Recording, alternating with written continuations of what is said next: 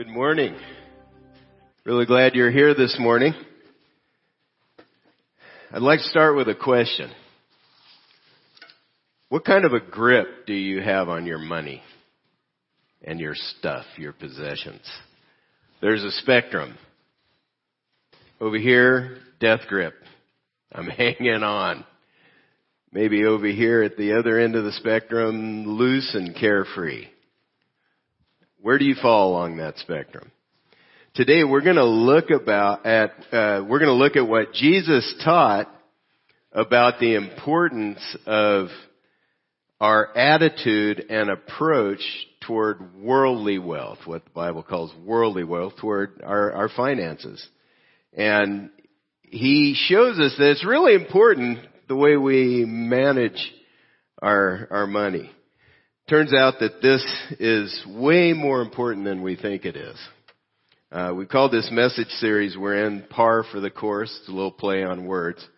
Uh, par is the score standard for each hole in a, in a golf game, and it's the par for the course has become a way of saying it's it's what's normal, it's what we should expect. It's not unusual if something is par for the course. And we're having fun with it a little bit using golf as a metaphor.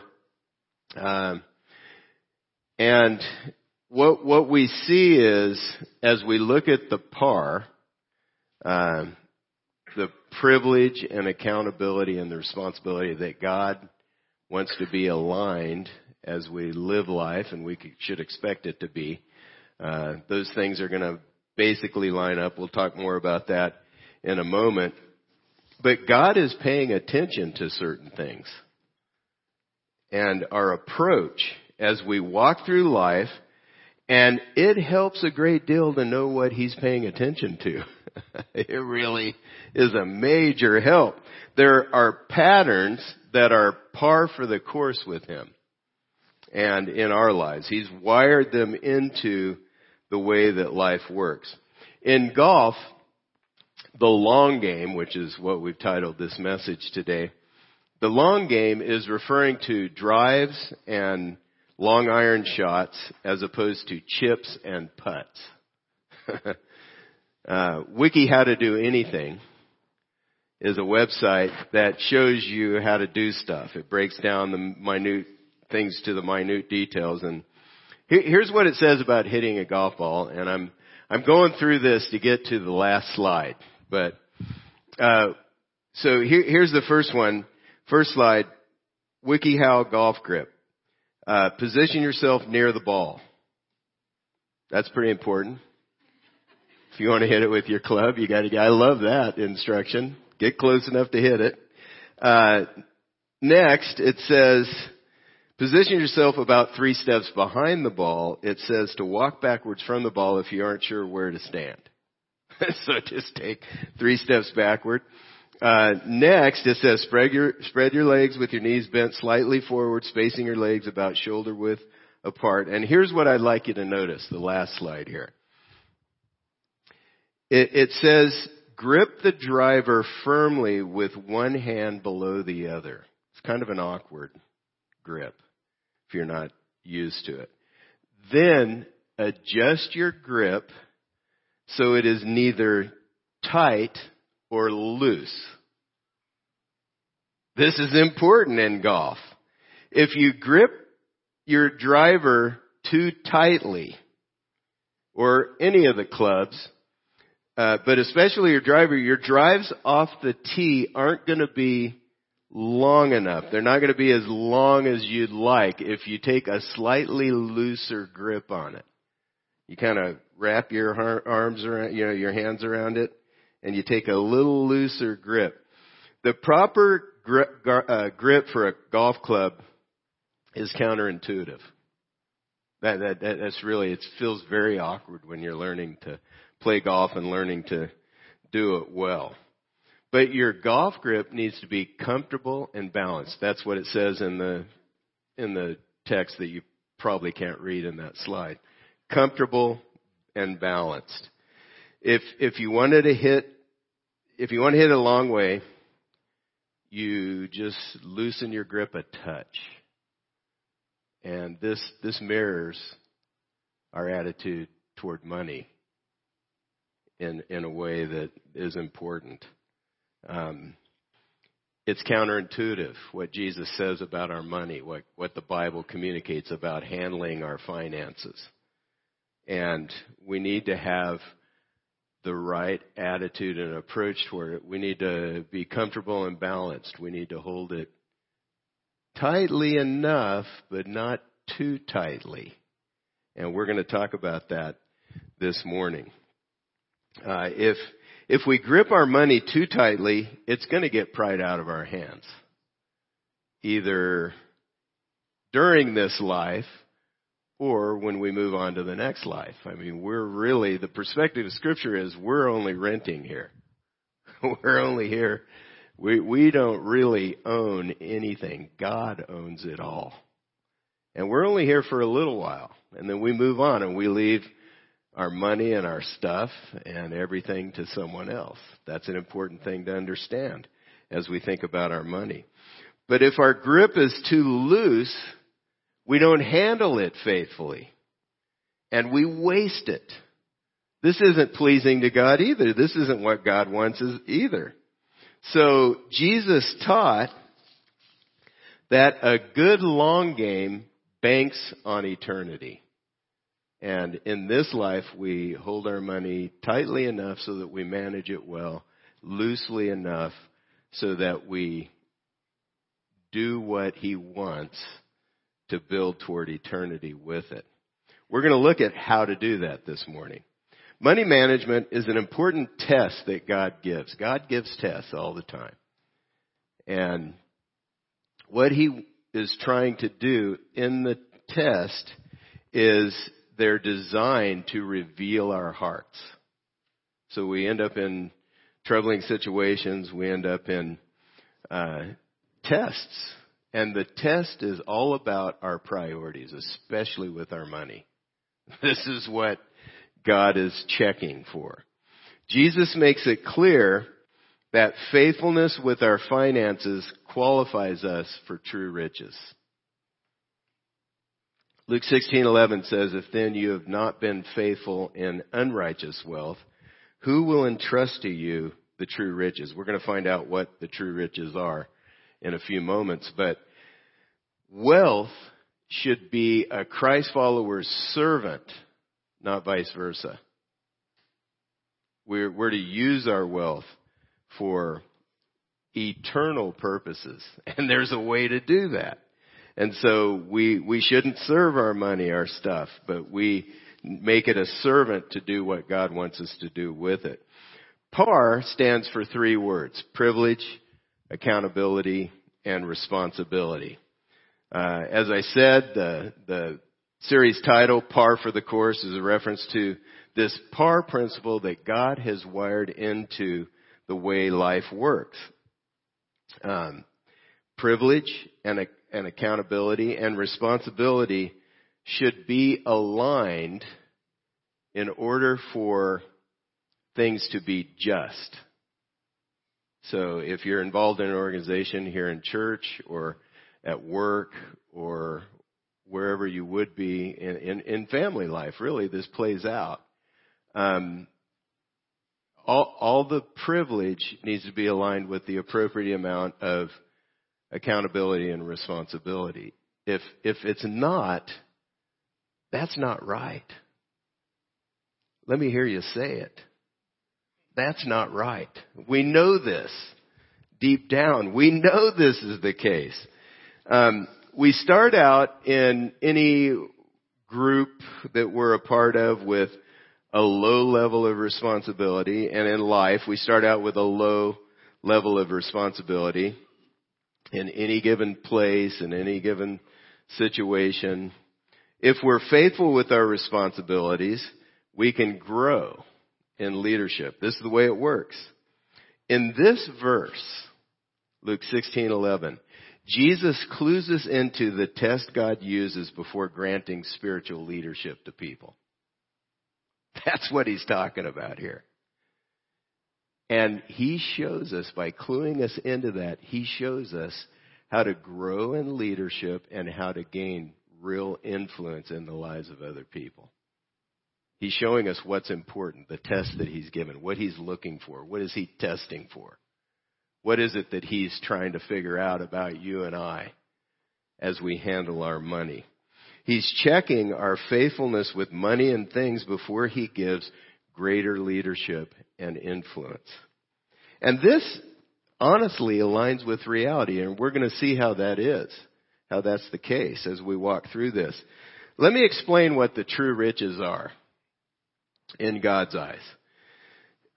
You have to, to really understand what Jesus is saying here, he's saying, if you've, if you've been unfaithful with worldly wealth, then who's going to trust you with true riches? You have to rewind to Luke 15 to understand what he's saying there. In Luke 15, he throw, he, Jesus told three parables, three short stories to illustrate a point.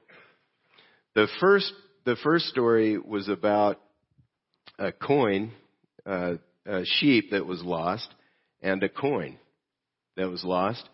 Uh, the, sec- the second story was about a coin. The third story was about a son that was lost. And the owner of the sheep and the coin, they drop everything and they go on an all out search for what was lost.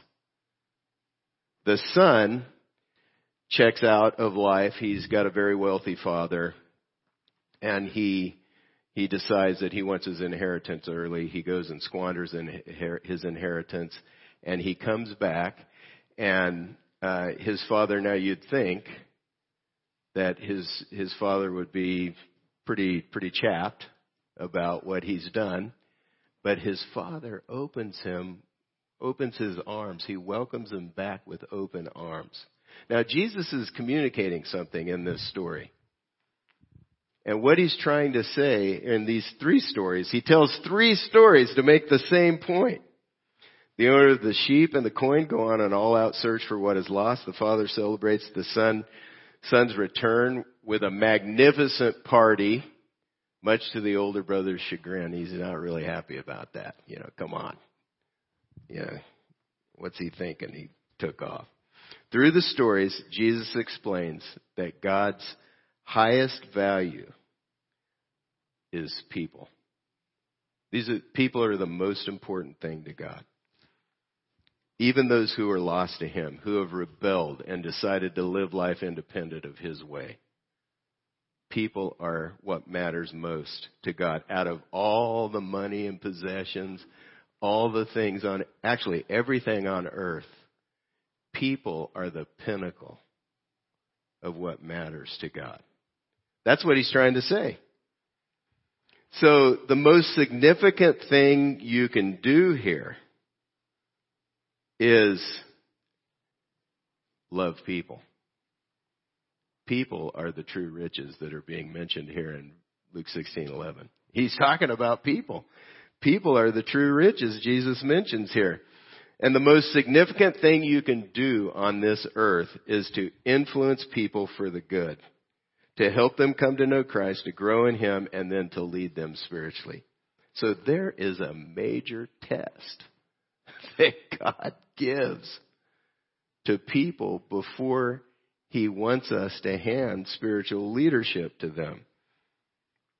Jesus says that God tests our hearts to watch how we handle our money before he gives us a platform to lead and influence. This is also the way it works in life. This is just how it is. But people often try to grab for privilege of leading and take advantage of others. And when they do, they eventually pay a price, either now or when they meet God in eternity. People tend to have it upside down. Don't we? I mean, we love money and things and we use people to get them. There's something in us that, but God turns it the other way around. He turns it upside down. We're to love people and use money and things to bless them. This is the way He wants it. God's checking our heart before He brings people to you to influence them. Or the people, before, this is just the way it works. Before you're going to really have an influence on the people around you, you need to love them. You need to show kindness to them. Church leaders should be paying attention to this. That's what you find in Scripture, and we'll look at that in a few moments. But we should be paying attention to this before putting someone into leadership in church life. This is also the way that you develop influence. You love people, you show kindness to them, and then they are drawn to adopt your own values, what's important to you. Maybe, maybe they will, maybe they won't, but the kindness and the love are what allows you to give them the opportunity to adopt. Basically, you don't use your authority for your own advantage. That's what Jesus taught us. I'm sure you've noticed religious people can get way off track. I mean, can't they? Uh, sometimes it's it's hard to separate from the way the leaders in religious realms and the way others in the world at large approach leadership. This is the way it is. A group called the Pharisees, who were religious leaders in Jesus' day, they've been listening into his teaching. In Luke 15, you see that they're there when he tells these stories. And in Luke 16, you, you, you, they, they're around listening. They're listening in. And in Luke 16, 13 through 15, Jesus turns toward them and speaks directly to them. Pharisees had a great deal of power in Israel. They were the authority during Jesus' lifetime. They were a hyper religious group who made up rules to follow in addition to the commandments in the Bible. These add-on rules gave them the advantage over others and they, they used their followers to gain strength and power and it was good for them financially as well. There were 16, 613 added rules that they added to the Bible. One of the most despicable rules was to declare that their money that they were saving to help their parents when they got old, older, they would declare it Corban, which meant devoted to God. And then they were free not to use that to help their parents. That's despicable. God hates that. And God, God, Jesus expressed that because he was God in the flesh. That's disgusting. God gets disgusted with religious rules and the leaders who make them when the rules devalue the people around them. Especially this rule. That's disgusting. Jesus addressed it in another place. Anyway, the Pharisees used religious rules and the people they led to gain status and financial advantage. In contrast, Jesus says we're to serve those we lead. These men were taking an illegitimate path to privilege. Let's see what he says to them. He turns to them at one point and he speaks directly to them.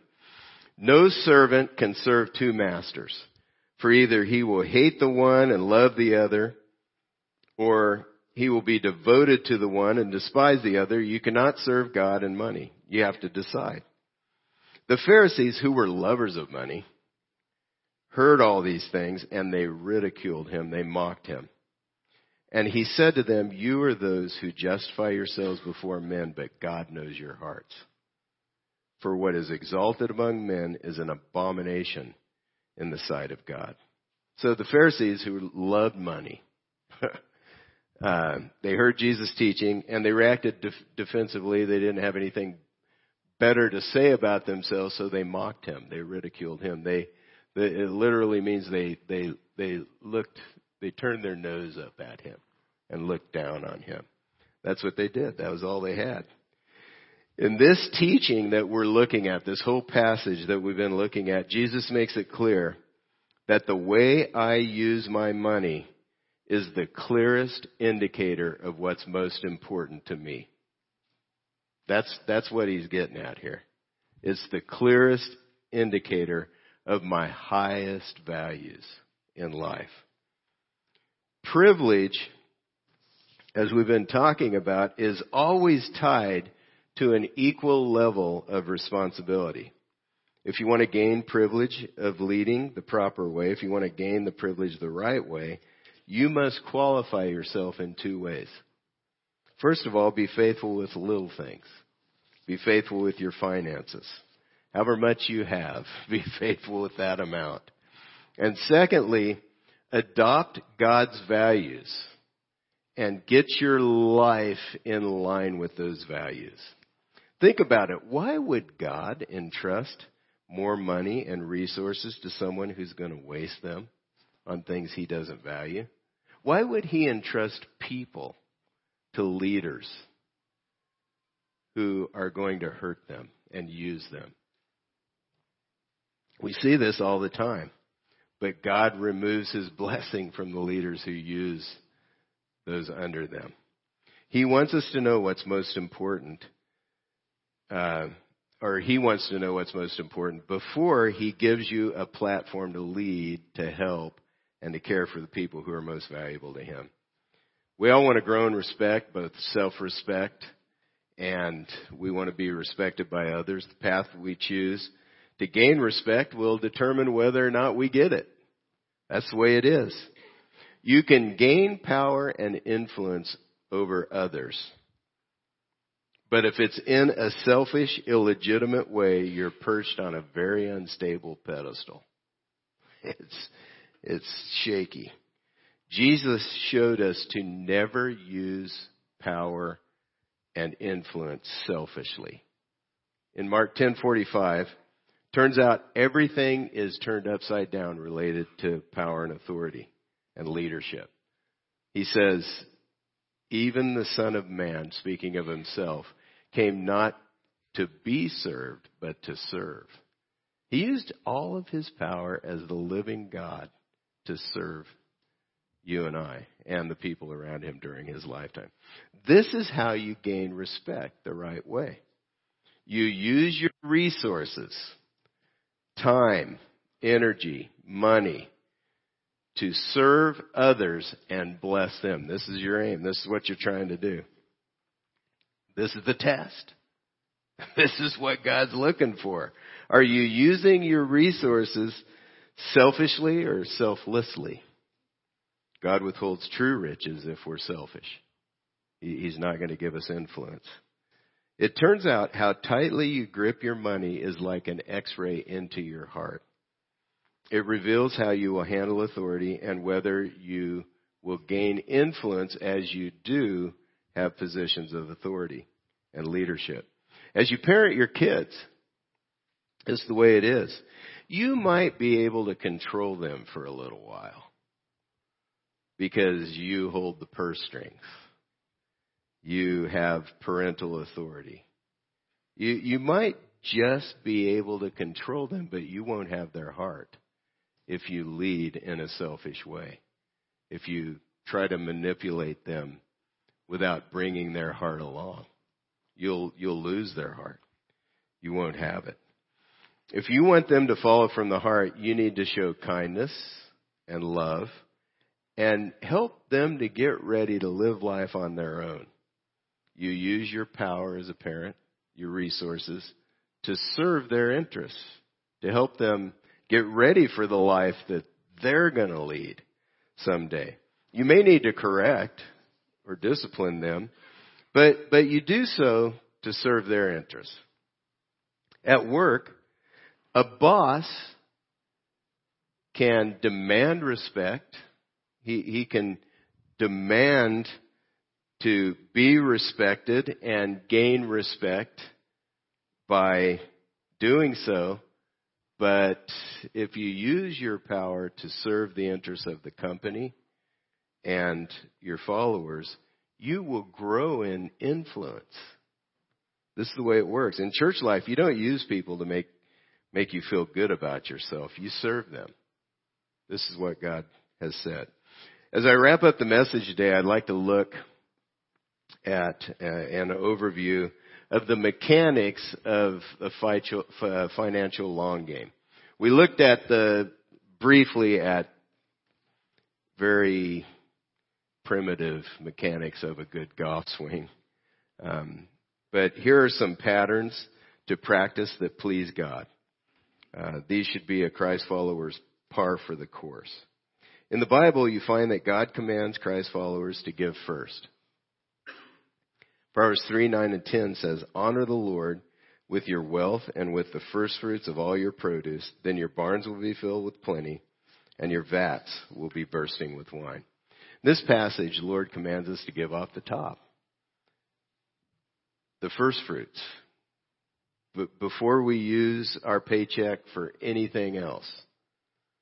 This is a faith exercise. to give first. Will we trust God to provide for our needs if I give off the top, not the bottom? That's, it's an, it's a, it's an expression of faith. Because you're writing that check to God first. Here's a picture of what happens if we wait to give the leftovers. Uh, they shrink. The amount that we give shrinks. And it doesn't grow if we wait until the end of the pay period to give it. And you shrink a little spiritually. It's interesting. This is a test. Uh, the way we handle our money is a test. And it is directly connected to our walk with God, our understanding of God, and how much we know and trust Him. We tend to separate, you know, religion and finances, money and scripture or money and spiritual health. But they are a direct, there is a direct connect to the way you handle your money and your understanding of who God is. This is how it, this is the way it is. It's a direct, so if we give, uh, now here's a promise in the Bible and I don't have it on the screen, but uh, Matthew 6:33 it says, "Seek first His kingdom and His righteousness, and all these things shall be yours as well." It's in the context of worrying about what we're going to what we're going to eat, what we're going to wear, how we're going to survive, basically. And so God makes a promise there. If you seek me first, if you give first to my kingdom purposes, then I will meet your needs. I'll take care of it. I've seen this in my life over and over and over again. God instructs us to give 10% of our income or a tithe. If you're starting out, I would encourage you to pick a percentage, but give it off the top. Because this is the faith test. And the only way God allows us to test Him in Scripture, according to Scripture, there's one verse that says, give the whole tithe. Bring it into the store and see if I don't bless you back. This is, this, our money is not just like a spreadsheet with a, a balance on it, but it's an opportunity to experience the, the reality of God in our lives. He's, he's, he's invited us to test Him. He gives us all kinds of little tests. But this is the way we can test Him. We give first and see if He doesn't provide for us. But anyway, if you're starting out, I'd say pick a percentage because a percentage represents your whole income. It's a percentage of your whole income. So pick a place to start and you will see that God provides. He will meet your needs more and more as you choose faith with your finances. God says, give the whole tithe and I'll take care of your needs and watch me. Watch me do that. The second thing to do with our money in order to have a good long game is to save for trouble. Proverbs 22, 3 says, the prudent sees danger and hides himself, but the simple go on and suffer for it. At 61, I have a very clear view of the danger approaching me in my later years. I'm starting to feel it. You know, my feet don't feel as stable as they were at one time. He's, okay, I'm not going to go into this long list of ailments because I've got a list. I could tell you, I've got a, I've got a long list of stuff that tells me the end is coming. I don't know when. but this body is winding down. It's winding down. I can tell you that. Um, but anyway, I also took care of my parents, and I saw what it's like uh, to to be an older person. My my father died when he was 93. My mom died when she was 89, and my wife and I took care of them for 5 years. And I've seen where I'm headed. And I need to I need to do my best now to save for that. When I was younger, I didn't look at that. When I was about 25, I was in graduate school guy came by, recommended that I start putting money aside. I'm like, you know, why in the world would I do that? You know, when I was 40, the advisory team here at Church of the Valley, they forced me to put money away. I'm really glad. I'm really glad. Um, it's wise to save both for trouble now and as you grow older and when you're not able to work and provide for yourself. That's really wise. It's wise to put a little aside so it can grow with compound interest over time. This is the savings long game out of it. The prudent sees danger and hides himself. Banks have really good ads to encourage you to put their money, your money in savings. Here, here's one of them. A year from now, you'll wish you have started today. That's true. I wish I had started when I was 25. I'd be in better shape. Even just a little, little bit would have been good. The next thing you should do, so you give first, save for trouble, and spend to meet your needs. Here's some perspective from someone. It's not your salary that makes you rich. It's your spending habits. That is exactly right. And this is what's interesting. The way we manage our money, our spending habits, They're, it's directly tied to self-control. Isn't it? Because I don't know about you, but I want stuff. I see stuff all the time I want. And when I'm on Facebook, they design ads with stuff I want. And they flow by. And I get the wants. And I need to use self-control uh, wisely and, and not cave in. But here's the interesting thing. As you look at the qualifications for church leaders in the New Testament, in the Bible, you find that man, how you manage your money is, it shows up in every list of qualifications that you find. Here, here's one from 1 Timothy 3. He must manage his own household well with all dignity, keeping his children submissive. For if someone does not know how to manage his own household, how will he care for God's church? that's, that's pretty plain. This is a test. Before you're going to have leadership in the church, you need to be managing your household, your money well. This is the test. This is what God, before you get the true riches, you need to handle things well there. God holds us accountable for that. The money test made it into the qualifications for church leadership. The basic idea is this if you're not doing well at home, don't export it to the church. Please. But that happens all the time. Here in, in Church of the Valley, we, we try to watch that. We try to see what's going on and use the qualifications you find here for spiritual leadership. God takes providing for family needs very seriously, and he says this in 1 Timothy 5:8. But if anyone does not provide for his relatives, and especially for members of his household, he has denied the faith and is worse than an unbeliever. He doesn't care what you say. He doesn't, you could proclaim your faith over all the world. And if you don't manage your money well, if you don't provide for the people in your household in the way that you should, you're worse than an unbeliever. You might as well not even have faith. Final aspect of a good financial long game is to invest it for the future. Here's a movie scene that reminds us how vulnerable our money is here on earth. It's, it's hard to watch, but it's a guy who's being told he's lost everything. Let's watch this. You just said you only deal in clean deals. I do.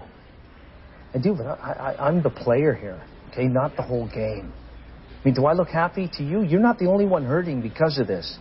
Your investment, my investment, the investments of a lot of unfortunate Unfortunate? Unfortunate people. You told me, you promised me I'd make 8 to 10% of my investment, guaranteed. Yeah, and that is what my firm told me. Look, I, I, I searched it out. I did my research. My office manager told me to put my clients into this.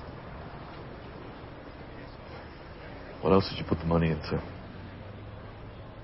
Notes backed by commercial real estate. I mean, look, th- these looked like great buildings. I checked the specs. I did the research. They looked like they would be full capacity. Okay, but now they're Did sitting. you at- did you inspect these buildings? Did you inspect these properties?